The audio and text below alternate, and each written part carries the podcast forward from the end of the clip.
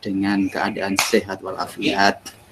Uh, salawat dan salam semoga tetap tercurahkan kepada junjungan kita Nabi Muhammad Sallallahu Alaihi Wasallam Nabi yang kita harap-harap tolong dan syafaat beliau dan semoga kita keluarga kita usulina wa furuina diambil sebagai umat Rasulullah dan besok di hari kiamat mendapatkan syafaat beliau. Amin amin ya rabbal alamin. Uh, para jemaah yang dirahmati Allah, alhamdulillah telah muncul di tengah-tengah kita sosok seorang dokter yang Gus atau Gus yang jadi dokter. jadi uh, Pak Dokter Khalid ini beliau ini tak ketok Gus karena yang kita udah dokter ya. Subhanallah. kalau kalau pokoknya gini di Beno tambah menjadi-jadi ke sini. Alhamdulillah uh, beliau akan menyampaikan materi untuk kita uh, pada sore kali ini dengan judul keteguhan puasa di tengah pandemi virus corona atau COVID-19. Semoga apa yang akan disampaikan beliau benar-benar bisa menambahkan wawasan keilmuan kita tentang agama, tentang bagaimana kita bersikap uh, dan beribadah di tengah-tengah pandemi kali ini. Uh, waktu dan tempat kami persilakan, monggo Gus Dokter untuk menyampaikan barangkali berapa Gus? 10 menit atau 15 menit Gus? Oh ya, cocok. Ada tanya jawab kan nanti? Enggak, enggak. Nanti lebih panjang interaksinya aja Gus. Ya, nanti saya ini praktisnya dulu, setelah itu tanya jawab lebih panjang itu ya. Iya, Biar lebih dalam materi. Iya, iya, iya. Oke, monggo Gus Dokter. Oke. Assalamualaikum warahmatullahi wabarakatuh. Waalaikumsalam warahmatullahi wabarakatuh. Saudara saya seiman dan seagama di seluruh penjuru khususnya Bojonegoro. Terima kasih saya ucapkan kepada RTIK dan moderator Mas Solihin Semoga Ramadan ini mendapat berkah untuk kita semua. Allahumma sholli ala sayyidina Muhammad. Saudara-saudara, dengan adanya Ramadan kali ini mestinya akan menambah kita di dalam beribadah, di dalam kecintaan kita kepada Allah, dan di dalam segala hal di dalam mendekatkan diri kepada Allah. Tetapi di sisi lain, banyak orang yang meragukan tentang kondisi Ramadan dengan kondisi COVID ini. Saya akan membuka satu persatu sehingga tidak menjadikan satu paradigma yang salah tangkap atau salah arti. Ramadan sendiri, kalau kita lakukan dengan baik, kita lakukan dengan benar, insya Allah akan menambah kita menjadi lebih sehat. Kenapa itu bisa terjadi? Karena dari kata-kata Ramadan sendiri, kita akan menunggu, kita akan mencari, dan kita akan menanti-nanti datangnya. Sehingga seperti yang kita bayangkan, apa yang akan datang yang kita nantikan itu sudah mendapatkan satu kegembiraan sendiri. Oh, Ramadan apa teko. Kayaknya masih senang. Dengan datanya senang saja itu, orang akan menjadi seluruh sistem tubuh jadi lebih baik. Tanpa kecuali. Itu lagi bicara masalah akan datangnya Ramadan. Kita menunggu rasa senang, itu aja sudah kita menjadi lebih sehat. Satu, mental. Itu yang kedua, dengan sistem kita menjadi lebih tenang, menjadi lebih arif, lebih bijaksana, lebih dekat dengan Allah, itu juga menjadikan orang lebih sehat. Karena apa?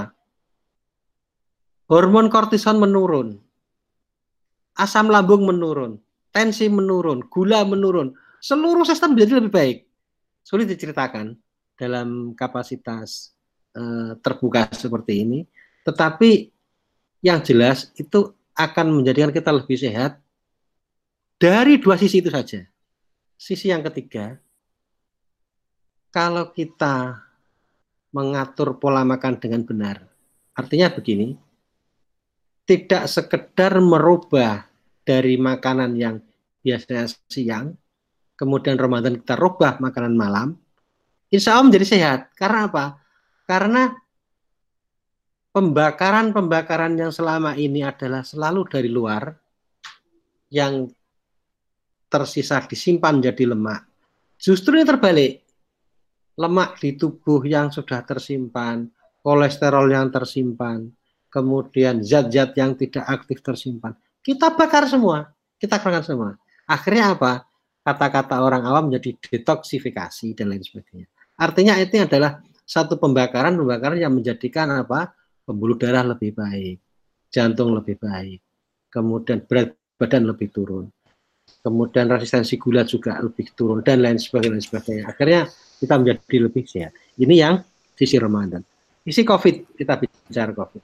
Begini. Masih lama waktunya Mas Telkin? Siap, masih 7 menit. 7 menit, oke. Sisi COVID. Jadi begini, saya ingin saudara saya semua yang ada di penjuru ini uh, mensyukuri nikmat Allah Subhanahu wa taala. Coba kita bayangkan. COVID ini yang diserang utamanya adalah saluran nafas. Saluran nafas. Sehingga orang akan kesulitan bernafas kesulitan ngambil oksigen, dan kemudian organ-organ lain menjadi gagal. Multi akhirnya meninggal. Kalau nafas diganggu, yang diganggu utamanya adalah oksigen. Nah, selama hidup kita lahir sampai sekarang ini, apakah kita pernah berpikir bagaimana mensyukuri oksigen yang kita pakai selama ini? Hanya diganggu corona saja. Kita seperti ini, kelabaan. Tetapi kalau kita tidak diganggu corona, kita bebas sekali menghirup oksigen. Apa kita sudah bersyukur? Ya, inilah yang menjadikan kita seharusnya dan semestinya uh, menjadi lebih lebih dekat dengan Allah, ingat dengan Allah karena apa? satu sisi saja diambil, kamu tidak saya kasih oksigen sudah meninggal orang ya dengan didatangkan COVID. Ini yang pertama. Yang kedua, COVID ini secara teori berkembang secara pesat. Pesat sekali. Dan ini mau saya sampaikan bahwa penyakit itu sering kali kita bisa menemukan vaksinnya. Tetapi COVID ini vaksinnya sangat sulit ditemukan. Diambil sisi kiri muncul yang kanan, diambil sisi kanan muncul yang kiri, diambil dari atas muncul yang bawah. Akhirnya apa? Vaksin masih ditemukan sampai sekarang. Saya kadang teringat, ini karena Ramadan sehingga saya bicaranya lebih banyak agama. Saya teringat, kita ini manusia juga suka alibi terhadap perintah Allah.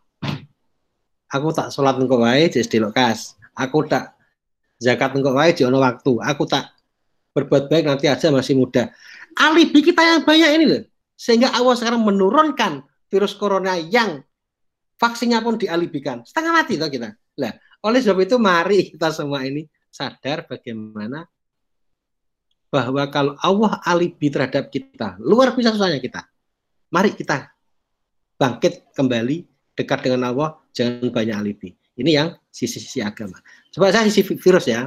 Jadi gini, virus ini adalah yang ditularkan awalnya orang mengatakan hanya lewat droplet yang keluar dari saya bicara begini keluar bior-bior gitu atau saya berpegangan, saya jabat tangan, kemudian saya bersinggungan itu awalnya seperti itu.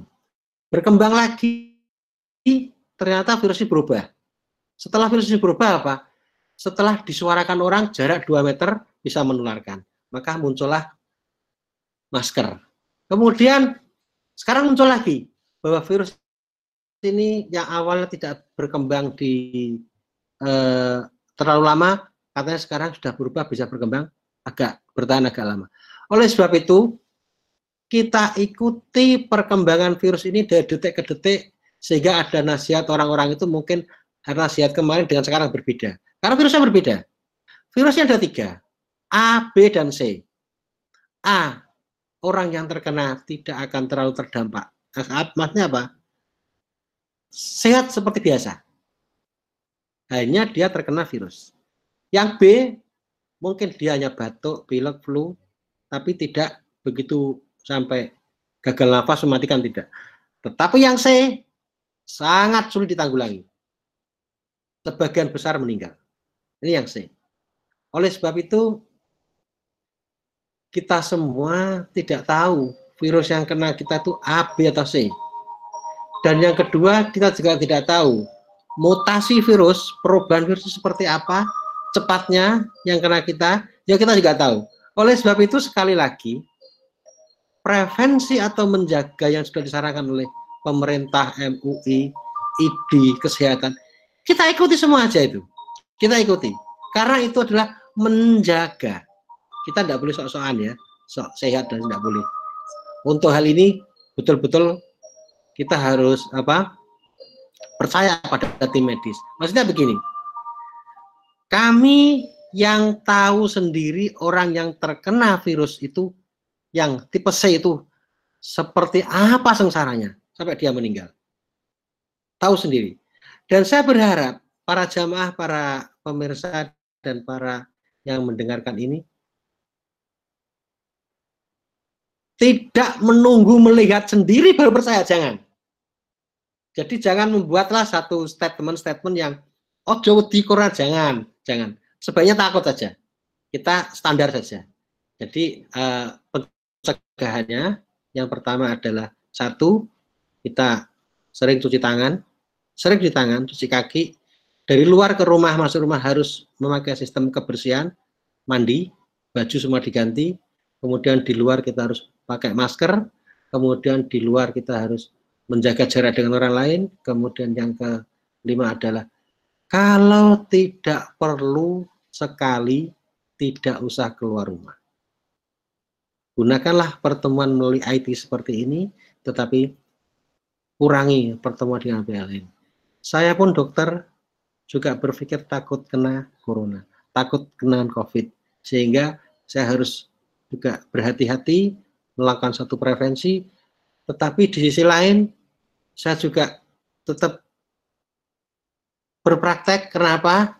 Takut juga boleh tapi tugas dan kewajiban tetap harus dijalankan.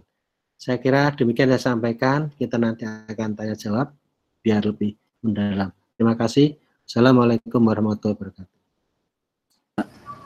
Waalaikumsalam warahmatullahi wabarakatuh. Luar biasa, Gus Uh, barangkali tadi juga ada beberapa yang informasi yang baru, dok. Bahwasanya virus ini ternyata ada tiga tipe, gitu, Iya. Yeah. Ada tiga tipe bukan bukan pada yang di yang ditulari yang di, yang terjangkit ya gitu. tapi virusnya yang ada tiga ya gitu. yaitu tipe A tipe yang tidak ada apa gejala apa pun yang tampak kemudian tipe B yang hanya batuk sama mungkin meriang gitu panas begitu ya, demam ya. yang yang C ini yang yang mungkin sangat berbahaya. Panas. Karena kita tidak tahu apakah yang akan yang apa ini ya yang yang ada di Bojonegoro barangkali khususnya itu. Apakah A yeah. atau B atau C. Maka tadi advice yang brilian sekali dari Dokter Robert supaya para jemaah atau para eh, kawan-kawan teman-teman yang ada di sini atau yang mendengarkan melalui YouTube lewat uh, YouTube atau fanpage mari kita benar-benar menjaga diri pribadi supaya tidak tertular ataupun tidak menularkan gitu. Gitu gitu ya. Uh, luar biasa penjelasan dari dokter Robert monggo barangkali ada jamaah yang langsung mau berinteraksi nih dok. Monggo untuk dibuka dibuka mute-nya yang di mikrofon itu dibuka mute-nya langsung bertanya kepada Dokter Ubed. Silakan.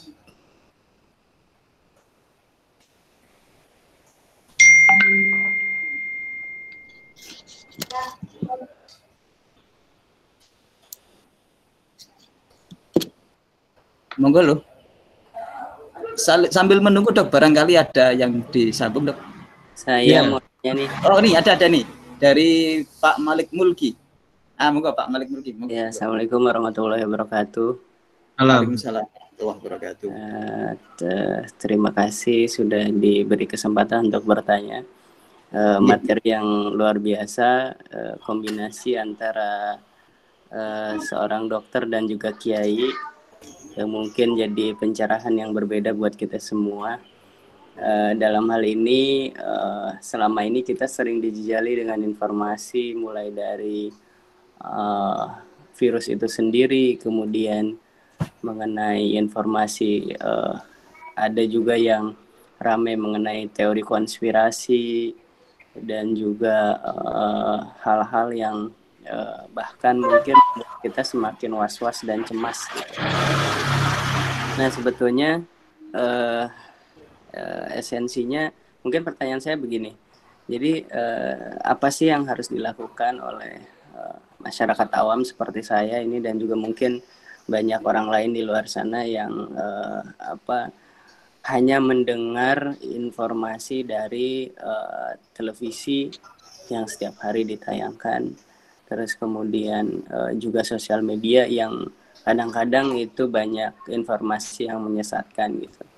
Uh, apalagi uh, apa udah banyak juga orang-orang yang uh, meyakinkan orang lain untuk tidak percaya dengan uh, fenomena pandemi ini gitu. Jadi mungkin pertanyaannya apa sih yang harus uh, kita lakukan secara uh, apa informasi mana yang harus kita percaya dan dan uh, hal esensi apa Lalu setelah ini kita setelah kejadian ini setelah kejadian ini sebetulnya kita akan menjadi seperti apa sih uh, berkaitan dengan adanya isu vaksin yang ada chipnya dan lain sebagainya itu. Uh, mohon maaf kalau pertanyaan saya agak belibet cuma mungkin uh, bisa ditangkap. Mudah-mudahan bisa ditangkap pertanyaan.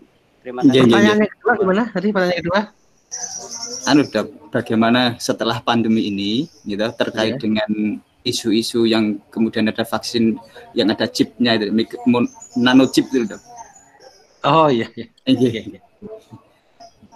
iya terima kasih. Ini langsung Mas... ditanggapi langsung ditanggapi atau dihimpun dulu dok? Oke, dihimpun dulu nggak apa-apa. Oh enggak. Moga barangkali yang... Oh enggak enggak. Atau langsung aja dok, biar langsung biar langsung enak nanti jadi tidak terputus-putus oh, gitu. nanti jawabnya. Enggak. Monggo. Oke. Terima kasih Mas Malik Muki. Luar biasa pertanyaannya. Saya senang sekali bagaimana jadi masyarakat itu harus melakukan satu uh, uh, uh, penyaringan informasi karena dengan adanya ada sosial media luar biasa ini sering kali efek positif banyak tapi efek negatif juga banyak. Kalau seandainya digunakan dengan baik, memberi informasi dengan baik, insya positifnya luar biasa. Tapi terkadang ada yang mengecoh, seneng riwui supaya wong itu bingung lagi kalau repot. Ya. Sehingga yang harus kita percaya adalah yang ahlinya. Yang ahlinya. Halo.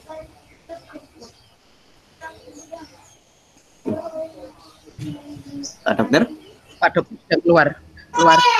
Tarkan. Oh, left. Keluar beliaunya ya, beliaunya left. Coba dihubungi ulang. Salah tutul mungkin atau gimana? Iya, barangkali salah pencet. Coba yang jelas saya. ini bukan teori konspirasi kan ya? uh, itu memang jauh mas kalau mau dianalisa apakah ini konspirasi apa itu ya kalau istilah di dunia terbaru itu konspirasi global itu iya. Soalnya temenan sama Jering. Iya. Coba kita anu lagi. Coba kita hubungi Pak Dr. Robert supaya beliau bisa tune in lagi sama kita. Dr. Robert. Nah, ini ini baru muncul lagi. Mangga Gus, dilanjut Gus. Mikrofonnya Gus, mikrofonnya belum mikrofonnya belum di Sudah? Oke, sampun. Barangkali bisa diulangi, Dok, dari tadi, Dok. Yang Oke. dari awal tadi. Oke. Jadi begini, terima kasih Mas Malik ya. Mohon maaf tadi terputus. Eh, kita dengan ada sosial media ini sebetulnya kalau diambil sisi positif luar biasa. Karena kecepatan informasi dari seluruh penjuru dunia dan hitungan menit kita sudah dengar. Kemudian dari sisi negatif juga ada. Karena tidak ada juga orang yang resah ya. Resah itu senang orang lain bingung. Jadi informasi yang sebenarnya dia masukkan dan masukkan sehingga membingungkan juga juga ada. Sehingga mana yang kita percaya? Yang kita percaya adalah satu ahlinya. Ahlinya. Satu. Yang kedua, orang yang punya kalau dalam hadis itu hadis sohah dan sebagainya itu perawinya kan harus yang mulutnya dia benar tidak suka Iya, iya. bohong jadi itu Iya, yang harus iya, kita iya. percaya lebih dulu Yang jadi sikoh kalau di ya. sini kita punya lembaga kesehatan Kemenkes kemudian kita punya lembaga kesehatan lagi yang swasta ID kita juga punya profesi kesehatan dokter dan itulah yang lebih kita percaya sehingga nyun sewu kalau saya ngomong tidak enak bahwa dengan adanya COVID-19 ini banyak jadi dokter. Gitu. Ah, maksudnya mengomentari yang bukan ya. Dokter baru banyak. Dokter baru, Itu yang wartawan yang- baru itu. Sehingga maksud saya jadi Mas Malik yang penting kita menjaga puasa dengan baik, beribadah dengan baik itu adalah satu imun- imunitas tersendiri, imun tersendiri. Kemudian menjaga COVID secara kesehatan mulai dari distensi, masker, cuci tangan, kebersihan dan sebagainya itu juga tersendiri. Sehingga kalau ini kita gabungkan jadi satu, insya Allah kita bisa terbebas.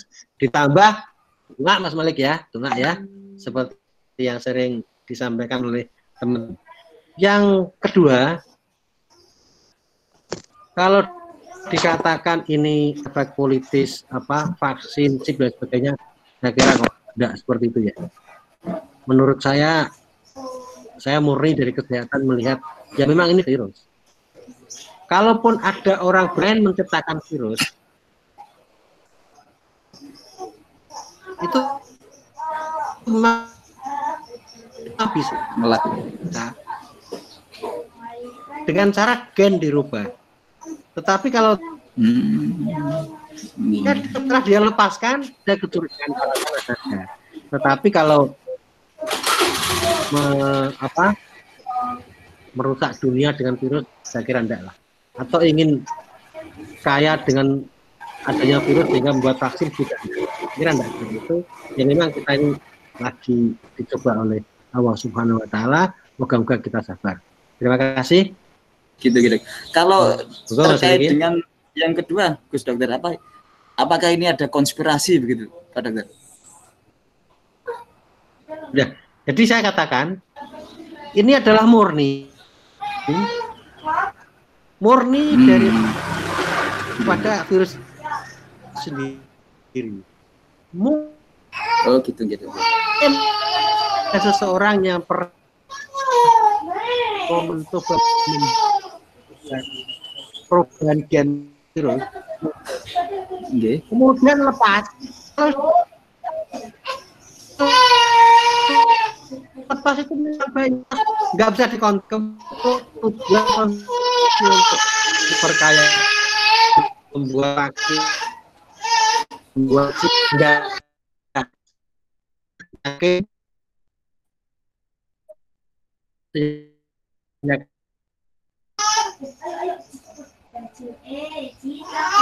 Halo, Pak Dokter. Suaranya putus-putus, Pak Dokter.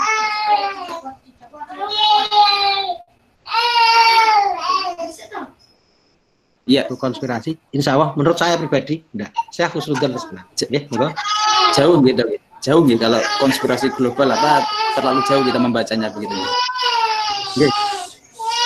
ya ter- terima kasih, Gus Dokter. Eh, barangkali, monggo yang lain menyusul pertanyaan berikutnya. monggo yang mau berinteraksi langsung dengan Pak Dokter nih ahlinya ahli off core of the core.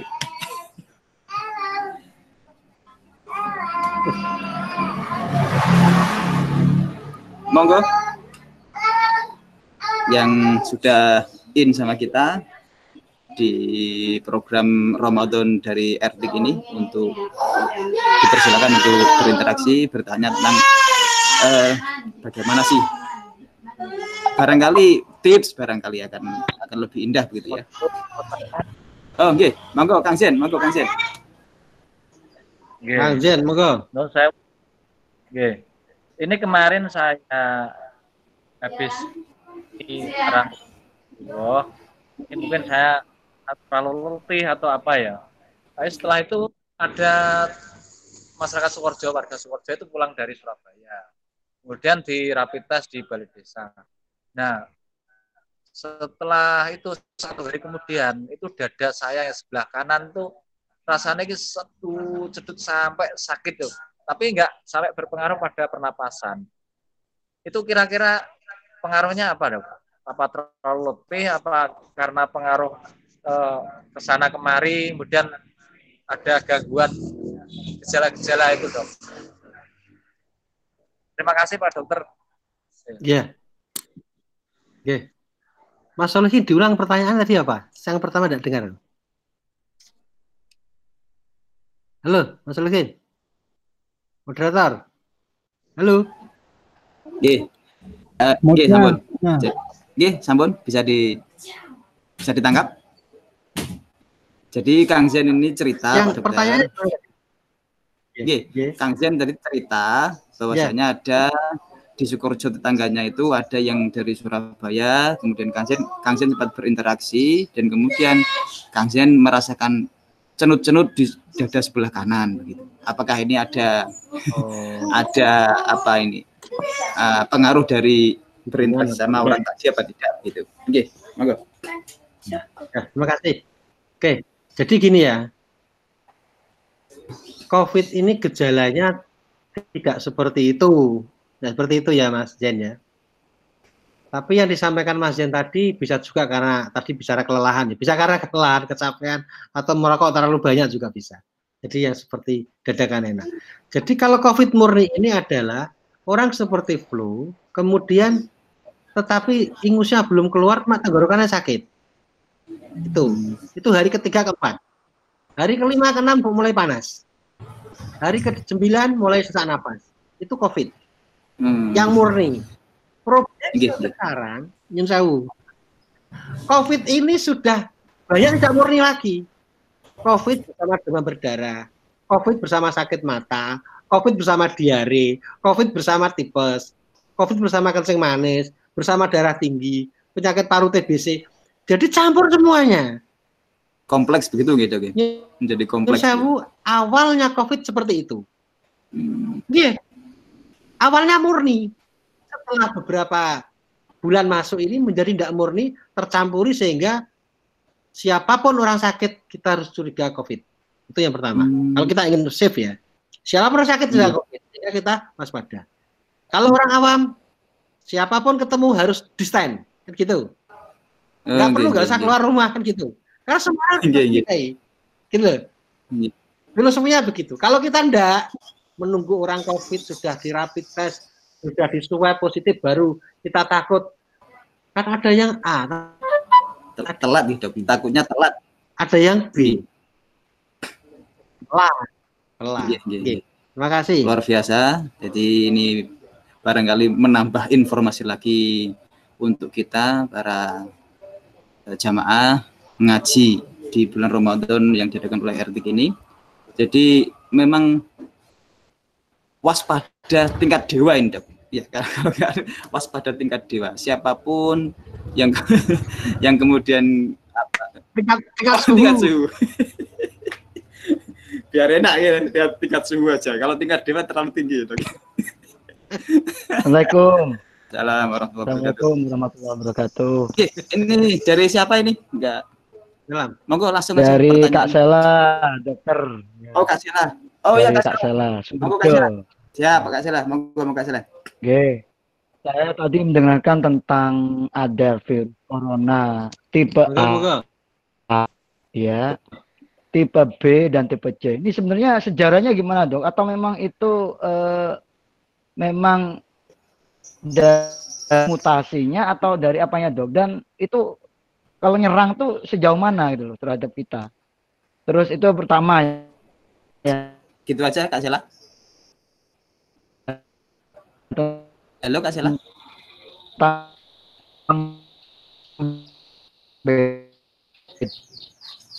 tentang tipe-tipe tipe-tipe virus tadi ya Kak Sela ya. ya, ya betul betul Suaranya putus-putus Kak Sela.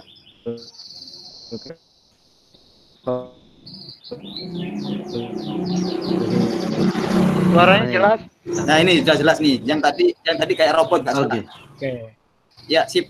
oh ya saya ulangi saya ulangi ya Ya, pertanyaan halo. pertama yaitu tentang nih dokter tipe A tipe B tipe C itu apa memang ada secara khusus di apa apa ya bahannya itu bahan virusnya atau mutannya bahasa saya atau memang itu hasil dari memang virus satu cuma membelah membelah, membelah. terus pengaruhnya sejauh mana ke masyarakat dengan tipe A tipe B tipe C itu Mm-mm. Terus yang Terus? kedua masyarakat di bawah itu sampai saat ini yang di desa-desa ini kayaknya eh, menganggap itu masih remeh gitu loh. Ini peran kita bersama ini kayaknya untuk meyakinkan di masyarakat di desa ini bagaimana. Apalagi kalau saya kemarin sempat guyon-guyon di masyarakat itu. Tuh. Hmm. Hilang lagi Kak Sela suaranya. Ba- Hilang. satu Halo? Kak Sela? Masih on? Suaranya hilang Kak Sela. oke Mas Solikin suaranya hilang ya pertama. Ah, begini dokter. Jadi yang pertama dari virus tipe virus dokter. Tipe virus A, virus B, virus C ini kok bisa sejarahnya ini gimana kok? Kok bisa sampai Iya. ada kan yang kita tahu cuman virus corona gitu aja dokter. Nah, ini kok ter- ternyata tadi dijelaskan sama dokter ada tipe A, ada tipe B, Iya. ada tipe, ada tipe C. Apakah ini bermutasi atau memang diciptakan berbeda-beda? Iya. Atau mungkin barangkali perlu dijelaskan juga apakah corona ini dicipta, diciptakan manusia atau secara natural gitu dokter? Ya, terima kasih. Pertama kali saat virus ini ditemukan di Wuhan, itu kita menganggap itu ada suatu pandemi. Di tengah wabah ini mulai muncul banyak, ada salah satu pakar, pakar itu yang dari kemarin itu menyebutkan orang Cina bermain membuat virus dan lain sebagainya. Hmm. Kemudian ada lagi yang mencurigai Amerika membuat virus ini. Kemudian ada lagi yang mencurigai mereka konspirasi.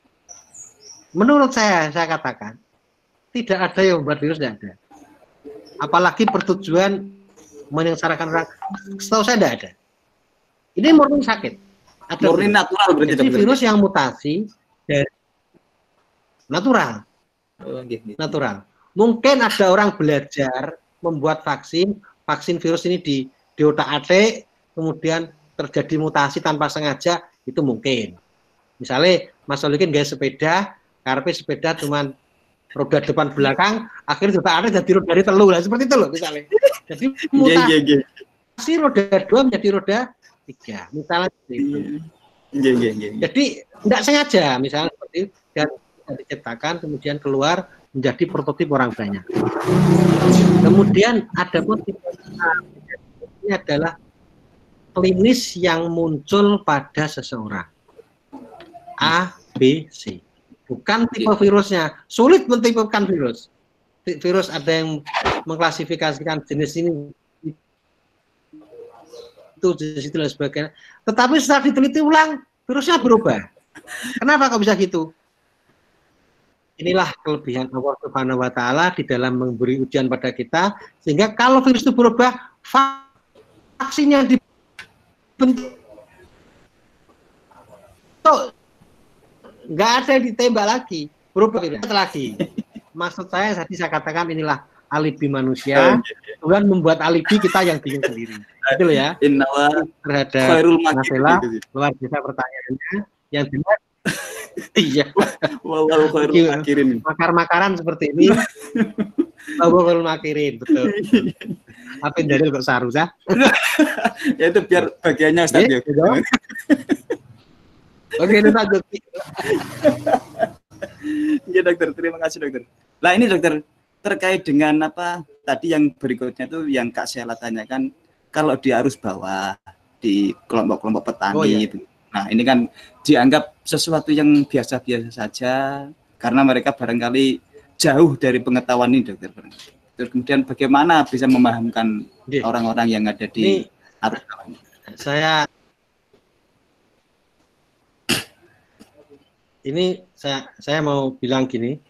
Yang pertama adalah struktur psikis demografi dan kebiasaan kita. Nyun ini saya bilangkan.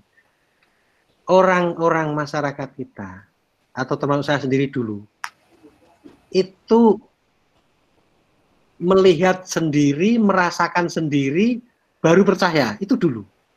Itu Hmm. dulu begitu jadi nak Itu kalau orang Jawa itu gak ngandel. Kecuali kalau Jawa banget. ya itu orang Jawa itu Pak, sampai tak tahu kopi aku loh itu orang Jawa kalau kemudian Jawa banget dan empirik harus empirik tahu. nih. ya sampai sehari-hari seperti ini Nyun Sewu. Uang kongkon dandani jam tangan. Jam tangan. Ini co- contoh tapi yang yang agak agak relevan. Jam tangan ini didadani seorang A dadani kui baru dilihat oh ini saya rusak mastik cukup dua menit selesai. Tetapi di didadani gini uang B jam tangan itu dibongkar sampai tiga hari. Tiga hari baru selesai. Lah itu nak uang Jawa mas. Jamnya podor saya mau Jawa. Sing dibayar larang itu yang kedua itu mau Oh, yang jadi lama. maksudnya ini iya yang pertama mau oh kok ora kerja kamu delok tok iso kok bayarannya murah. Padahal mestinya juga pintar kan yang A ini tadi Nggih, nggih, nggih, nggih. Ini. Cuma tak tik selesai. Tapi sing bodoh gak dibongkar total mulai songko sasi se songko gini kali dibongkar kabeh. Ya soal jadi mana kayak ketemu tolong dulu lagi bar. Lah itu bayarnya sih larang lah. Ah, ya. kebiasaan kita berpikir ini loh yang harus dirubah. Sehingga kalau kita corona juga seperti itu. Kepada ahlinya lah kita harus percaya jadi kepada Hmm. masyarakat kita juga jangan jemu-jemu selalu mengatakan D Pak Mas Mbak ojo sampai kue wis loro lagi sadar telat. Mati sik lagi peling telat. Lihatlah contoh yang sudah ada itu yang sudah gawat-gawat itu bahwa mereka yang terkena tipe C itu menjadi gawat. Jangan sampai kena pada kita sehingga kita harus berhati dan hati-hati. Nggih, nggih. jangan bosan-bosannya kita me- memberikan eh, penyuluhan karena apa strukturnya kayak tadi itu ter itu malah bayar itu bayarnya malah eh gitu gitu Bikodrit ta'ab Dok. al ujrah bikodrit ta'ab gitu. Iya. apa itu? Eh, ini Mas. Ini sa- saya teruskan. Iya, iya. Jadi kakot berita api itu mestinya dinilai bukan dohir sekarang yang dilakukan. Mestinya ya. Nggih, nggih. Kakot berita api ini dinilai bukan hanya dohir sekarang. Justru dia menyimpan teori yang begitu lama. Dia belajar di pesantren, belajar di jadi ahli masinis, ahli ahli-ahli apa pun, itu kakak beritaat sudah. Iya, iya, iya. Nah, Prosesnya hari ini Dok, ini dibutuhkan dibutuhkan Mas Solikin dikeluarkan tik lah itu kalau beritaat di situ. Bukan kok dua hari dua malam tadi. Kakak beritaatnya bukan di situ bukan. Tetapi Nggih, bagaimana nggih, dia menyimpan semuanya itu adalah kakak trit taat. Nggih. Oke, monggo. Jadi proses proses belajar ini juga barangkali menjadi ini pertimbangan gitu gitu Pak Dokter ya. Pertimbangan. Iya, iya. Ah, monggo untuk jamaah yang lain. Nah, ini join sama kita Ustazah Cepeng. Monggo Ustazah Cepeng. Barangkali mau berinteraksi sama Pak Dokter.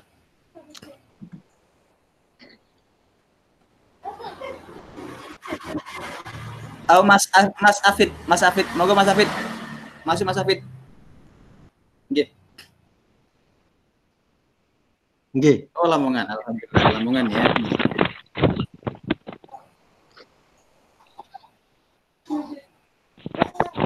Nggih. Dok. Iya. Iya dok, saya Afid dari Lamongan dok. Jadi gini, eh beberapa hari ini tuh terjadi polemik di desa saya dok. Jadi kan mungkin banyak cara untuk mencegah penyebaran COVID ini yang Iya. dilakukan di desa-desa kayak gitu. Dok. Jadi ada satu hal dok, bahwa banyak yang diharuskan di desa ini tuh harus membuat sterilisasi chamber itu dok. Bilik sterilisasi gitu dok. Nanti ada penyemprotan, tetapi ada juga yang kontra dok, karena memang belum ada, menurut saya ya dok, saya itu belum menemukan bahan yang memang baik untuk untuk indera manusia, baik untuk kesehatan manusia Ya. secara secara nyatanya dok. Kayak semisal kayak katanya itu eh, ada Oh bahan berupa klorin ataupun kalau dibuat air itu apa ya dok? Dok, kenapa? Eh, kaporit itu loh dok. Nah kalau nanti katanya terlalu konsentrasinya terlalu tinggi itu juga berbahaya bagi kesehatan juga dok. Terus ada yang menyarankan untuk detol juga menurut ahlinya kan kalau detol itu buat eh, Oke. bahan luka saja dok. Tapi kalau terus-terusan kena indera baik indera mata dan sebagainya juga berbahaya dok. Nah mungkin dari dinas kesehatan juga tidak menyarankan tidak tidak menyarankan bahan apa yang bisa digunakan untuk bilik sterilisasi chamber. Nah, yang di desa-desa itu kan Ya. kadang populernya seperti ini dibuatkan seperti ini dok. Ya. Nah mungkin saran dari dokter itu bagaimana Terima dok? kasih. untuk Ya. bilik sterilisasi? Langsung, Mas Lin. gitu. Monggo siap, siap. Terima kasih. Langsung monggo. Langsung. Jadi begini ya. Ini adalah paradigma perkembangan ilmu. Awalnya chamber ini menjadi satu satu apa? primadona kita awalnya. Hmm. Kemudian setelah diteliti, justru efek sampingnya pada manusia itu lebih banyak. Hmm. Dari bahan Kemudian setelah membunuh virus yang ada di dalam mulutnya kan tidak terbunuh. Dia kan justru yang di pakaian, justru kalau kena muka rusak, kena kulit rusak. Kemudian bahan-bahan yang dipakai itu merusak badan kita. Sehingga WHO melarang. Akhirnya apa? Iya, iya. Yang tahu chamber sekarang tidak digunakan. Tetapi sterilisasi ruangan dengan pakai-pakai itu yang tidak mengenai manusia tetap dilaksanakan. Tetap Hmm. dilaksanakan. Kalau posisi ramai ya dari dua kali pagi sama malam atau sama sore itu dilaksanakan. Kemudian pencegahan yang paling rasional adalah yang mengikuti pola virus itu sendiri. Jadi apa? Karena virus itu dikeluarkan oleh orang batuk sehingga terbang airborne terbang ini keluar, Iya. maka kita jarak satu setengah dua meter itu rasional karena kan tidak akan sampai lebih dari itu. Hmm. Yang kedua kita tidak usah berpegangan, tidak usah jabat tangan. Kemudian kalau ngomong dari ja- jauh pakai masker, selalu cuci tangan. Kalau pulang dari jauh sampai rumah mandi, kaki Mandi. dan lain sebagainya, ganti baju dan sebagainya. Itu adalah cara-cara yang rasional yang selama ini ada. Terima kasih Iya. atas Ini- pertanyaan Anda. Ada. Lamongan. Ini mandi mandi seperti mandi jenabah jaga Ki. Iya, saya mandi jabat empat kali sehari. Luar biasa. Ini ketemu Gus ini Oh, boleh tanya lagi dok. Oke, monggo Mas Afid, monggo lanjutkan, lanjutkan Mas Afid. Ini dok, apa eh, mungkin ini paradigma desa juga ya dok, Ya. masyarakat desa. Nah, salah satu eh, hal yang bisa diperbuat untuk pencegahan kan kalau katanya kalau berjemur di jam 10 ke atas itu Ya. nanti bisa mematikan virus itu, katanya gitu dok. Betul. Nah, rata-rata orang desa itu kan be- eh, bekerjanya kan di ladang sampai jam kadang jam 11 siang sampai jam jam 12 siang itu baru pulang. Jadi mereka itu berpikir oh kerja sampai jam 12 siang berarti saya itu terbebas dari corona. Itu seperti apa, Dok? aman begitu ya Mas Hafid ya. Kalau ja- kalau Ya, sudah Bro. berjemur sampai siang aman begitu. Ya. Apa gitu ya? Oke. Ini saya saya klarifikasi juga ya. Ada perkembangan-perkembangan ilmu yang tempo hari orang ada yang mengatakan salah satu dokter Jakarta mengatakan berjemur yang baik adalah jam 1 sampai jam 3. Ya enggak? Pagi tidak baik. Waktu itu awal-awalnya, awal-awal gitu. Nggih, nggih, nggih. Kemudian counter lagi yang kedua mengatakan bahwa berjemur yang bagus ya jam 9 sampai jam 10. Yang kedua gitu. Kemudian muncul lagi kombinasi pagi sedikit, sore sedikit juga ada seperti itu. Tetapi yang jelas begini, virus ini tidak bisa hidup kalau tidak di rumahnya sendiri. Rumahnya apa? Rumahnya tubuh manusia. Itu virus. Jadi virus ini tidak bisa hidup kalau tidak di rumahnya sendiri. Mana? Tubuh manusia. Sehingga kalau dia tidak menempel di dalam tempat yang sesuai, dalam hitungan jam dia mati. Yang pertama. Hmm. Yang kedua, kalau dia berada di badan kita kena sinar matahari, jelas mati. Jelas mati. Nggih. Jadi itu sudah.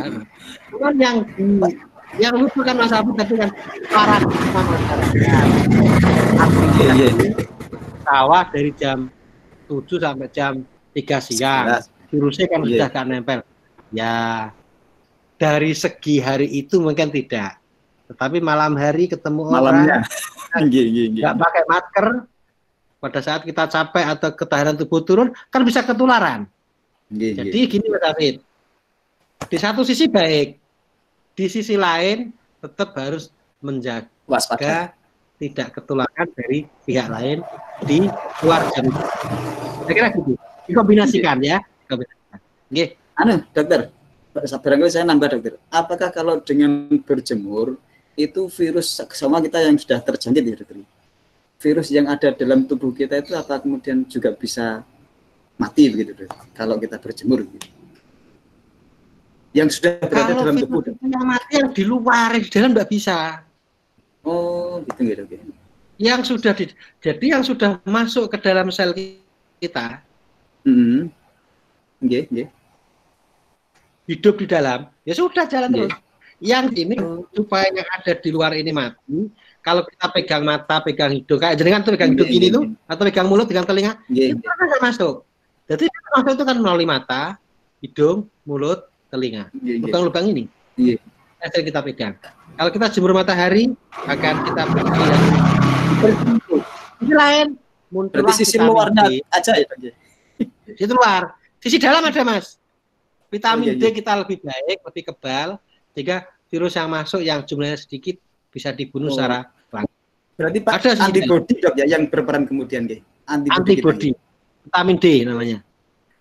Ini dokter hubungannya sama yang pertama tadi dokter. Yang pertama tadi jenengan sampaikan bahwasanya eh, ketika Ramadan datang itu hormon bahagia kita itu muncul nih dokter. Oh iya iya iya. Ah, nggih. Coba sama kalau kita kaitkan dengan hormon bahagia kemudian barangkali dengan bahagia itu menambah imun tubuh itu korelasinya gimana dokter? Oh gini. Iya. Oke, senang pasaran ya berarti. Jadi gini, tahu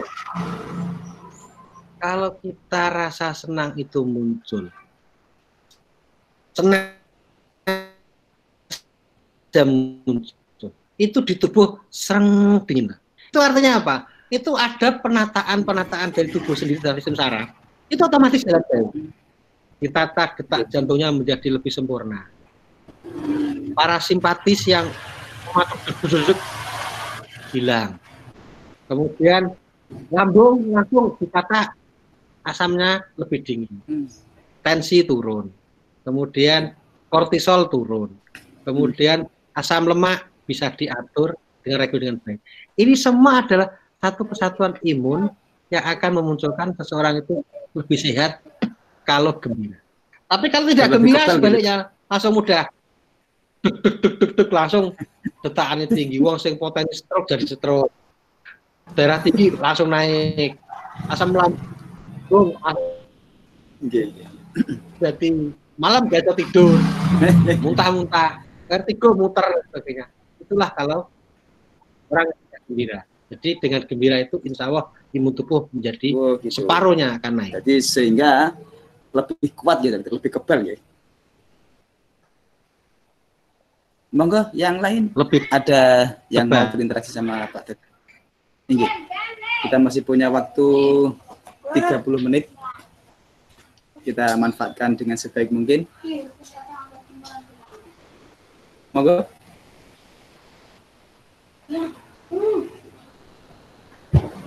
Kalau anu kalau ah, monggo ada yang mau berinteraksi? Mas ya. Mas Faun dari Salam. ya Assalamualaikum. Oke, Mas Rifaun Naim. Ya, Salam Dander. warahmatullahi wabarakatuh. Nggih, monggo langsung mawon. Dander nggih, Mas Rifaun. Ya, Dander, ya betul. Dok mau tanya, eh, Siap, siap. benernya orang yang rawan terhadap penularan COVID-19 itu orang yang pertama kali kontak dengan eh, COVID atau orang yang kedua dok? Maksudnya orang pertama yang kontak dengan yang positif atau yang bisa kedua atau yang ketiga yang kontak sama orang yang positif COVID tersebut. Tuh. Pasnya gini, ada orang yang positif, terus kontak dengan orang yang pertama. Orang yang pertama itu belum tentu positif, tapi sudah kontak orang kedua sampai ketiga. Nah, itu yang rawan banget yang pertama itu orang yang kontak pertama atau Langsung. yang kedua gitu ya. Terus Apakah yang- yang apa yang langsung kontak dengan yang membawa virus tadi itu, Mas? Ya, ya betul. Eh, nggih. Terus eh, yang kedua eh, di desa-desa itu banyak eh, gang yang di portal dok. Itu termasuk eh, positif atau negatif gitu loh dok. Eh, kalau masuk gang itu nggak bisa nggak bisa jalan. Oh, Maksudnya ini so- secara sosial ya, Mas Rifan ya. Ya, Mas Rifan. panenan panenan itu nggak bisa nggak bisa lewat jalannya susah. Dok. Di Dander sudah berlaku begitu, Mas Rifaun ya? Masih ada beberapa ada, jadi nggak bisa Oh, ngambil sudah. ngambil panenan apa padi itu. Lagi ngesano pemborong-pemborong ini. ya, ya. ya itu aja Dok. terima kasih Nggih, monggo Pak Dokter kalau sudah jelas pertanyaannya. Oh. Ye, Mas Aun. Ye. Ye, terima kasih. Jadi gini ya, orang yang terkena COVID itu tergantung ekspresinya dan tipenya. Kalau ekspresinya dia itu kuat dan tipenya A, tanpa tanpa keluhan. Tetapi walaupun tipe A awalnya keluhan karena dia kuat, kemudian dia membawa menularkan orang kedua, bisa juga dia menjadi tipe B atau tipe C. Kalau dia imunitasnya turun atau virusnya berubah menjadi tipe B atau virusnya berubah menjadi tipe D. Jadi tidak tergantung dari satu ke dua yang satu bahaya, dua tidak enggak. Tergantung imunitas, jumlah virus, jenis virus dan kondisi secara umum waktu itu. Tubuh. Itu yang menyebabkan Kondisi tubuh mana yang gitu. lebih gampang. Kondisi tubuh ya. Kondisi tubuh. Ya. Itu yang bisa menjadi itu Mas Paun ya. Kemudian yang kedua, sebetulnya gang-gang portal ini kan iya ya. Kewaspadaan kita bersama. Memang gini loh, sebetulnya kalau kita itu mudah diberitahu, cobalah kita semua distancing, kemudian apa menjaga jarak, tidak keluar rumah, semuanya itu kalau kalau eh, mentaati, mungkin gang-gang nggak perlu ditutup kok. Perlu. Kemudian yang datang dari jauh itu jujur, nyun sewu loh. Banyak sekarang para medis dokter jadi korban ketidakjujuran Hmm. pasien. Dia datang dari Jakarta, batuk, panas, sesak, ditanya, apakah sang Jakarta, Jawa Tengah, atau dari Surabaya? Enggak, masa sini aja, gini, gini, gini. Ternyata kita keluar dengan biasa. Kita cek rapid positif, swab positif, kemudian seluruh orang itu, ini terjadi di Rumah Sakit Jawa Tengah dan di Jogja, langsung 46 orang itu positif semua. Gara-gara orang satu. Nah, seperti ini loh. Nah, Semarang. Kemudian kemarin di Siloam meninggal itu, di ke Surabaya itu meninggal dokternya. Itu juga karena pasien yang bohong dari Bogor. Seperti ini loh. Jadi, pun saya mas, kalau ada tutup portal, ya ono bendere karena waspada, karena juga masyarakat sendiri yang sering berbohong. Hmm. Gusti Allah di alibini, di alibini Gusti Allah malah bingung dewi. Mana loh Mas? Pak Un nggih. Nggih, monggo yang lain. Iya, iya, iya. Ini ke, ke terima kasih penjelasannya. Oke, Mas Rifaun, terima kasih pertanyaannya. Uh, berarti gini dokter, apa terkait dengan apa tadi yang di portal itu dokter. Jadi di portal itu berarti usaha untuk meminimalisir aja dokter. Jadi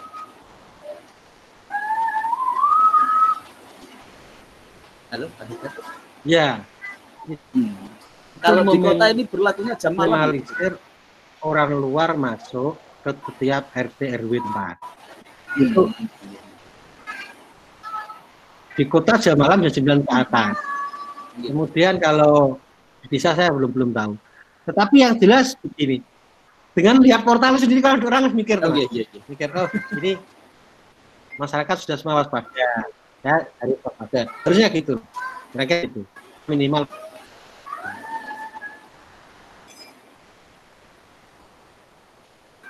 Ya, Pak Dokter. Uh, terkait dengan orang yang belum bisa jujur itu, Dokter. Barangkali orang yang terinfeksi itu apa terkena juga anu gitu. Barangkali apa? Semacam kayak orang kena AIDS gitu, Dokter. Jadi dia minder, dia takut sehingga dia kemudian berbohong ketika ditanya. Apa juga seperti itu? Oh, begini. Berbohong itu banyak motivasi. Ada berbohong motivasinya karena dia malu, malu terhadap terhadap pihak lain, nanti tetangganya. Ada berbohong karena takut, ojo aku nak mati gak harus dikubur gak oleh. Kayak kasus Jawa Tengah kan, itu seorang perawat perawat yang sudah merawat dia sendiri loh mas iya, iya. merawat pasien itu sendiri loh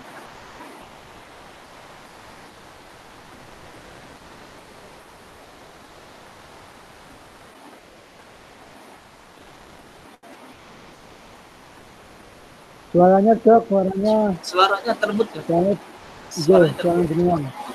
Iya. Nah, untuk diulangi balik. Jaring, jaring, jaring. Suaranya di unmute, Dok. Suaranya di unmute bagian bawah. Di unmute. Dengan klik tengah, ya. kemudian muncul gambar speaker, gambar mic. Ya. Halo. Oke. Sampun, sudah dengar? Sip, ya. Jadi gini, saya Tadi saya mana, Mas? Anu, ada yang malu, ada yang takut. Oh, berbohong ya? Yeah, yeah. Jadi motivasi berbohong itu macam-macam. Ada yang malu, wonge sawangannya kok ganteng, sawangannya kok gagah, pacarnya akeh, kok suge kok kena corona kok saru temen lo, malu. Ada juga takut. Ojo-ojo aku kena corona kok jadi mati dikubur nih gak oleh, tidak ada orang masyarakat tidak mau menerima saya dan sebagainya. Kemudian juga dengan Salman sampai nanti nak saya corona rumah sakitnya nggak mau nerima lah. Berbagai macam motivasi inilah menjadikan orang berbohong. Tetapi justru berbohong itu semua rugi karena apa? Kita tidak bisa meminimalisir penyebaran virus, tapi justru menambah penyebaran virus. Barusan di Lumajang, di lockdown polikliniknya karena ada orang berbohong langsung lockdown satu minggu itu karena orang berbohong. Iya. Sangat ini sangat berbahaya juga ini bohong. ini kemudian ya. ini, ini anu dokter kalau kita tarik ke ranah agamanya ini bukti kalau berbohong itu kemudian memunculkan, memunculkan efek buruk. Contoh contoh konkret. Contoh ya iya. Monggo untuk rekan-rekan yang masih aktif untuk berinteraksi langsung dengan Pak Red yang khusus juga. Atau atau Gus yang jadi dokter?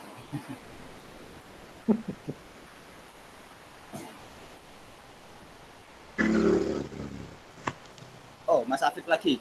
Kenapa Mas Afid? Boleh tanya lagi ya dok? Iya, pokoknya sampai jelas Mas Afid. Boleh, boleh, boleh. Ini dok, apa eh, rata-rata di desa itu kan ada yang namanya itu dok eh, pembatasan di jalan di jalan utamanya dok. Jadi ada pembatasan orang yang masuk ke desa dok. Tetapi sekarang kan rata-rata dok.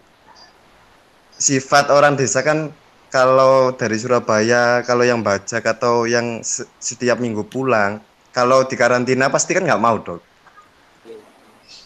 Rata-rata kan seperti itu. Nah mungkin cara yang paling efektif bahwasannya memastikan bahwa mereka yang dari luar kota itu terhindar dari virus tersebut itu bagaimana bos?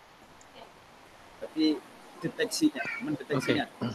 Ini mau saya ini masuk ke ranah ranah ilmu Mas Afid ya. Jadi gini. Virus ini kalau kena seseorang dicek rapid test itu akan positif setelah hari ke-8 ke atas. Rapid test itu positif setelah hari ke-8 ke atas. Tetapi kalau di swab, swab itu diambil, itu justru hari pertama sampai kelima itu positifnya tinggi. Nah, kebalikannya di kita adalah di rapid test dulu positif baru di swab kan gitu. Ini kebalik. Tetapi kenapa terjadi? Nah semua di swab mahal pak, satu juta luwe itu swab. Oh, berarti Nggak mungkin. kendala, kendala biaya ya, Dok? Kita disiplinin dengan rapid, ya biayanya kendala biaya. Di rapid dulu, rapid test positif, baru di swab. Padahal ini kebalik. Secara teori kebalik. Semua orang bisa di swab. Kemudian gini mas, nyun sewu ya. Kalau daerah merah, Mas Afid, kalau daerah merah, itu mestinya kan tahu diri lah. Dia di Surabaya, di di tempat daerah merah itu maksud saya, nggak usah pulang, atau di rumah saja, nggak usah ke daerah merah. Itu harus diambil sikap. Untuk itu. wabah COVID ini, iya, dia harus mengambil sikap. Saya di daerah merah sampai selesai pandemi, atau di rumah saja, tidak masuk ke daerah merah sampai selesai pandemi, itu mestinya harus ngambil komitmen salah satu. Jangan dia di daerah merah hari ini, sore pulang daerah hijau. Besok kembali merah, besok. Ya itu berhenti, mas. Geng, geng, geng. Sangat berbahaya kita. Oke, kita makasih ya. Eh, Iya dok, kadang-kadang kan orang desa itu sifatnya kan seperti itu dok, walaupun dikasih eh, pengetahuan atau dikasih Edukasi. Ya. edukasi, tapi tetap kan mereka itu ya siapa yang cari makan, siapa yang kasih makan saya kan gitu dok, rata-rata seperti itu. Menangnya yel ya Mas Afid. Iya mangan, benar sekali, Mas.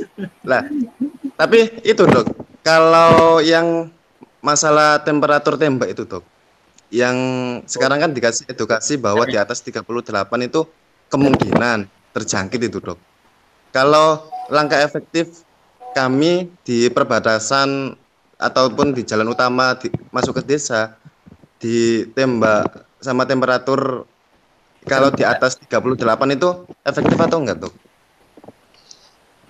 Nah, begini mas. Inu it- itu adalah meminimalisir tentang penyebaran melalui informasi suhu.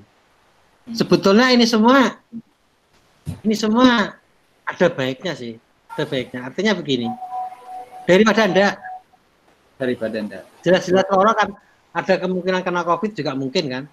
Walaupun Iya. orang sehat kena COVID juga mungkin. Tetapi Iya. ini jelas sakit kan lebih banyak probabilitasnya dibanding orang sehat kan gitu. Jadi menurut saya tetap dipakai itu saya kira juga hal-hal yang yang bijaksana. Tetapi tidak satu-satunya panas kan COVID ya. Bisa Hmm. tipes, bisa TBC, bisa diare, bisa macam-macam yang bisa bisa demam. Tetapi setidaknya kalau orang demam, ada gitu. kemungkinan COVID kan lebih lebih ada gitu dibanding tidak demam. Kemudian yang kedua, COVID itu positif dan demam itu muncul adalah setelah hari kelima ke atas. Hari ke satu sampai ke empat belum positif, belum demam. Di time masih 36,6, 36,7. Tetapi setelah hari kelima ke atas baru 38, itu Mas Kavi ya. Ini. Ini dokter, barangkali mau saya bawa ke ranah COVID ini dengan Ramadannya dokter, supaya kita bisa lebih uh, menjalankan ibadah ini lebih apa gitu, lebih tenang atau lebih corong ngomong insaf lebih gedung-gedung gitu.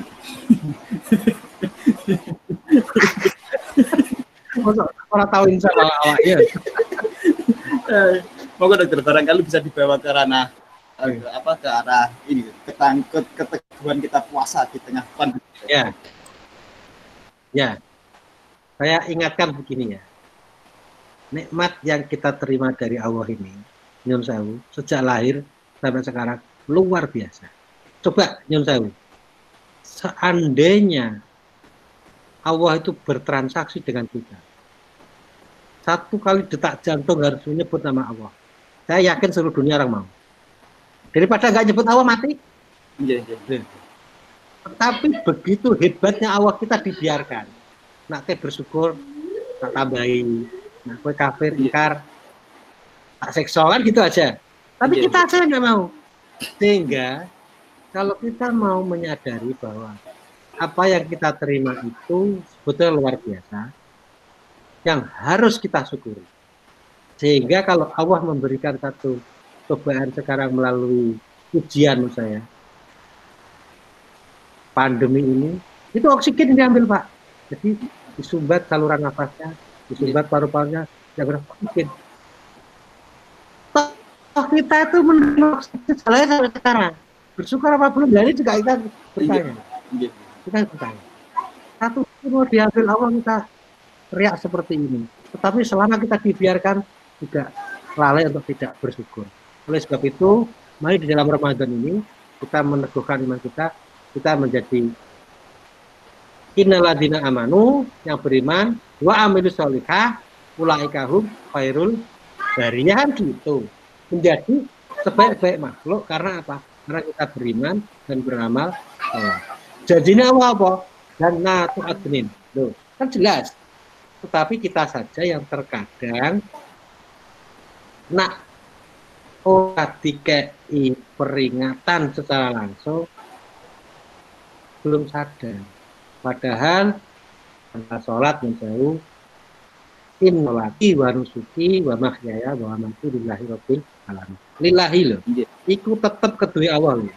Uripku, sholatku, ibadahku hanya tetap untuk Allah. Tetapi setelah itu ya lali. Ngono lah.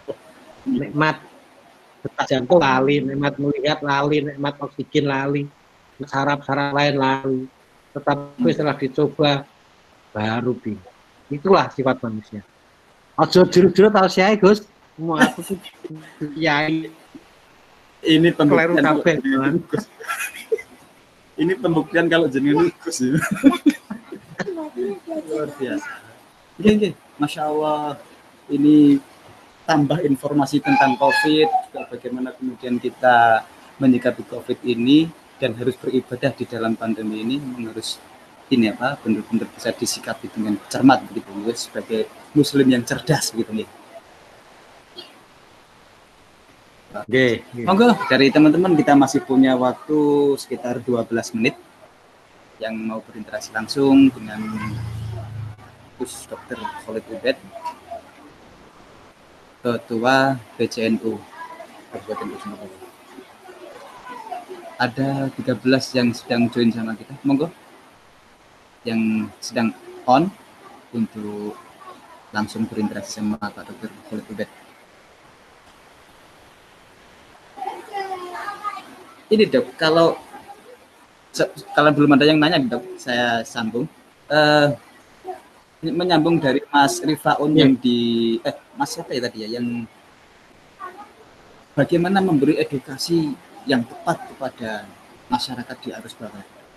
Karena memang benar contohnya di Sumberjo sendiri di Sumberjo itu orang-orang yang ada di pertanian itu memang seolah-olah tidak begitu menghiraukan. Cuman mereka terdampak secara ekonomik gitu aja. Jadi COVID ini dampak ekonominya begini-begini susah kafe, angel kafe. Enaknya itu bagaimana? kita harus ya. Ya. Ya, Iya, monggo langsung. jadi begini anu ya ya. Itu malah oleh. Ini kan memang pandemi. Jadi semua harus menyadari. Ini kan pandemi. iya. Karena pandemi itu semua harus menyadari posisi kita itu seperti apa. Itu yang pertama. Yang kedua, pandemi ini harus segera kita akhiri. Caranya apa? Kita mempercayakan pada lembaga yang sudah ada. Pemerintahan Kemenkes, ada ID pengurus cabang apa? ID Ikatan Dokter Indonesia. Ikatan perawat, rumah sakit, dokter-dokter profesional. Itu kita percayai untuk mengelola ini, kita percaya informasinya. Jangan sampai kita mempercayai justru dari media sosial yang tidak jelas, memperkeruh Hmm. suasana, dijadikan kiblat, nah itu yang repot. Yang jadi kiblat kita tetap harus satu jalur yang ahlinya. Itu, itu yang bijaksana, ahlinya. Masuk untuk pertanian aku ketakutnya dokter kan jadi lucu. Untuk pertanian aku mesti takut sarjana pertanian, mesti mempertanyakan kepada teman-teman yang ahli pertanian. Itu itu itu logikanya seperti itu. Kemudian kepada masyarakat kita juga jangan jemu-jemunya menghimbau karena tidak hanya di Indonesia, Mas. di Amerika sendiri yang tidak mempercayai social distance, yang tidak mempercayai adanya jaga jarak, jarang jarang keluar rumah, tidak percaya di Amerika, itu besoknya langsung kena COVID. Perempuan itu, saya lupa namanya. Ada di berita. Jadi setelah mereka tidak mempercayai justru kampanye, besoknya kena COVID. Dia kondisi bahaya. Yang kedua, saya informasikan tadi saya dapat WA dari teman di Sulawesi. Masjid itu di, dikunci, Mas. Diharapkan jamaah itu ya terawih di rumah. Malam hari itu banyak orang nyerobot naik di dalam masjid. Itikaf. Ya, itikaf terawih dan itikaf. Ternyata apa? Dua hari kok banyak yang COVID-nya loh gitu loh. Ya Allah. Iya. Tetapi yang jelas kerjasama yang mereka munculkan itu belum mencapai titik yang maksimal. Itu aja. Sehingga kalau kerjasama tidak maksimal otomatis penyebarannya tidak akan berhenti. Masih panjang. Iya, iya. Saya kira itu ya. Iya, luar biasa dokter. Ini masih ada jeda, masih ada sisa waktu 8 menit untuk rekan-rekan yang masih on sama kita di majelis Ertik ini. Monggo untuk berinteraksi langsung dengan Pak Dr. Khalid Ubed. Monggo dipersilakan. Ayo.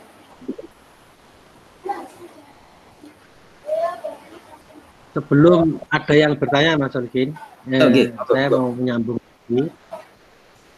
Yang penting kalau kita melakukan dengan benar agama kita, salah satunya adalah uang Islam itu sering wundu, itu otomatis kan kumur-kumur, Nggih, nggih. terus menghisap air ke hidung, Istinsyar, cuci tangan.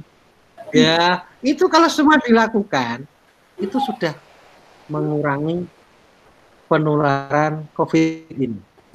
Ini perlu Mengurangi gerakan padasan. Maka di dalam Gerakan Islam kita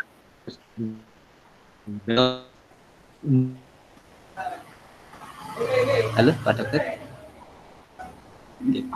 Gerakan padasan ini menjadi Gerakan- menarik ini, Dok. adakan dulu saya mas ya. Padasan ngarep rumah ini, masya Allah. Ya. Kalau kalau orang dulu itu kan kayak se- sebuah kewajiban gitu, guys. Setiap rumah itu ada padasan, ada kendinya gitu di depan rumah itu. Ada Nah, kendini itu kan- minum ya. Nggih. Barangkali kita mau diinstal ulang ini sama Allah ini. Dunia ini mau diinstal Ya. ulang. Betul. Saya setuju Mas Terkin. Jadi dulu itu ada di depan rumah itu ada padasan, ada kendi minum. sebelum masuk rumah cuci kaki, cuci tangan itu dulu ada gitu. Nggih, nggih. Dulu ada. Terus akhir-akhir ini hilang, hilang tidak hanya kebersihannya, juga moralnya barang tuh masih repot. Iya, Masya Allah. moralnya juga hilang. Nggih, nggih. Ketut ini. Gitu.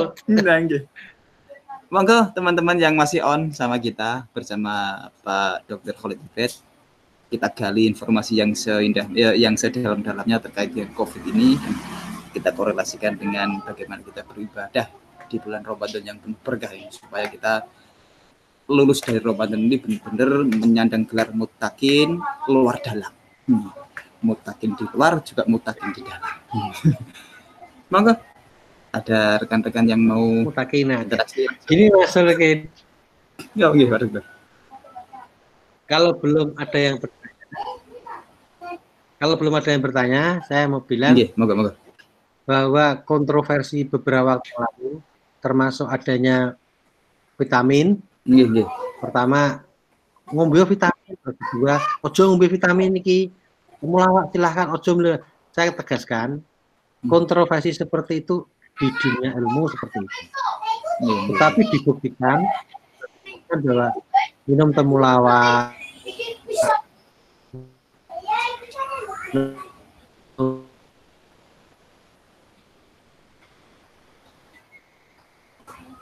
jahe vitamin B ini sangat baik.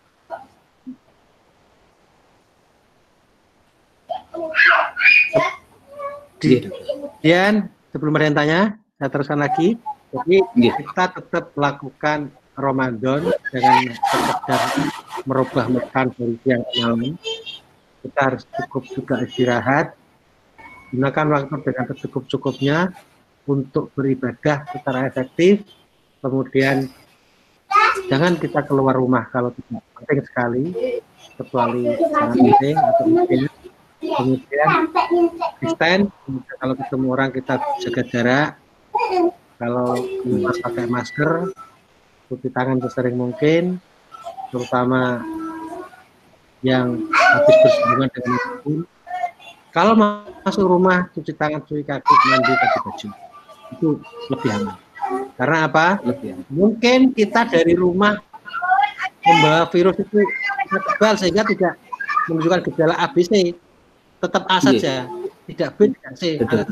Tetapi mungkin anak istri kita bisa kena Am- jadi kita A mereka C gitu ya jadi jangan mengatakan bahwa aku sehat atau gak mungkin nular roh jangan seperti itu mungkin kita sehat menularkan maka filosofinya adalah distan ini untuk memutus mata rantai COVID pandemi. Saya kira Hmm. demikian Mas Lukin. Untuk Betul. semua teman-teman, saya mohon maaf atas segala kekurangan. Ada kata-kata saya yang kurang sopan. Dan jelas, saya terima kasih kita dan jangan lupa berdoa untuk hilangnya COVID ini agar Indonesia ekonominya mungkin bangkit. Terima kasih. Amin. Assalamualaikum warahmatullahi wabarakatuh. Waalaikumsalam warahmatullahi wabarakatuh. Ya, terima kasih dokter telah memberikan pencerahan kepada kita, memberikan informasi yang sangat luar biasa dari yang tidak kita tahu sama sekali tidak tahu, kemudian kita menjadi tahu luar biasa dokter. Ini nanti di dua menit terakhir dokter kita mohon eh, apa ya saran advice Boleh. yang eh, untuk masyarakat secara umum dokter. Mana eh, apa menyikapi COVID dan bagaimana kita beribadah Iya. di COVID ini. Oke. Yang pertama, kita harus mengerti berita itu hoax atau tidak. Itu penting. Karena hoax itu terkadang menakutkan, terkadang meremehkan. Nggih. Supaya tidak hoax, satu jalur yang kita pemerintah Pak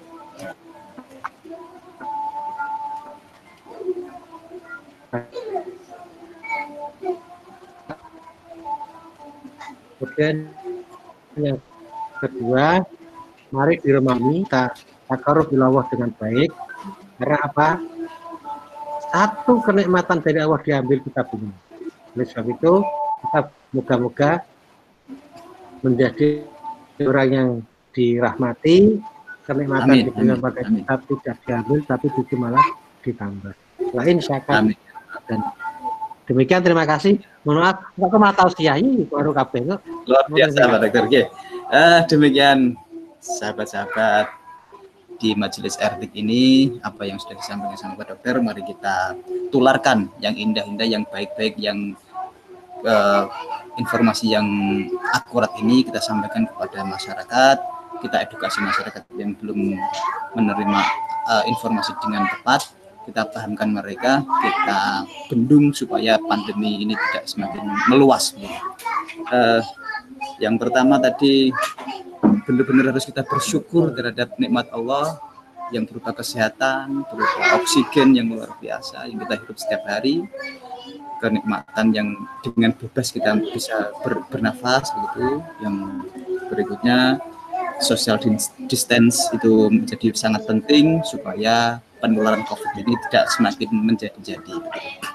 Eh, apa yang sudah kita bahas bersama eh, beliau Al Mukarrom Pak Dr. Khalid Ubed semoga bisa supaya eh, semoga bisa bermanfaat untuk kita semuanya khususnya warga Bojonegoro dan umumnya untuk warga Indonesia kita berdoa di menjelang eh, menjelang apa menjelang buka puasa ini dan ini waktu mustajab kita berdoa semoga pandemi ini segera berakhir kita bisa beraktivitas seperti semula dan kondisi sosial ekonomi juga bisa berjalan dengan lebih baik lagi. Amin, amin ya rabbal alamin. Demikian dari kami, kami eh, solihin, mohon maaf yang sebesar-besarnya apabila ada kekurangan dalam membawakan acara bersama Pak Dr. ini.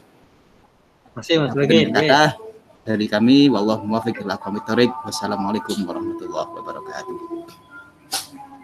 Waalaikumsalam. Terima kasih banyak Pak Dokter sharingnya. Semoga bermanfaat untuk kita semua. Terima kasih Kang Solihin sudah menjadi moderator. Terima kasih Ustaz Solihin.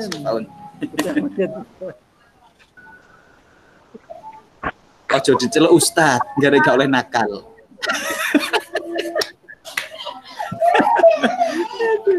Nggih, nggih, luar biasa teman-teman Artik ini. Kang Muat luar biasa Kang Muat. Saya kayak saya, Top, saya. top, top, top. Terima kasih Gus, matur suwun. Terus, Nggih, sami-sami. saya live dulu ya. Dia monggo monggo, monggo. monggo. Monggo. Ini. Assalamualaikum. Iya. Waalaikumsalam warahmatullahi wabarakatuh. Pit, Gimana Mas Pit? Iya Mas. Tuben maca kan? Gimana Alhamdulillah, ganteng terus aku pokoknya. Weh live siaran tekan di Pit masjid. Aku teko dari rumah. Hmm. Ya, syukur lah. Khawatir tekan Download masjid. lo saulan ke aku bah. Kalau apa Download. nanti. Enak Oh iya.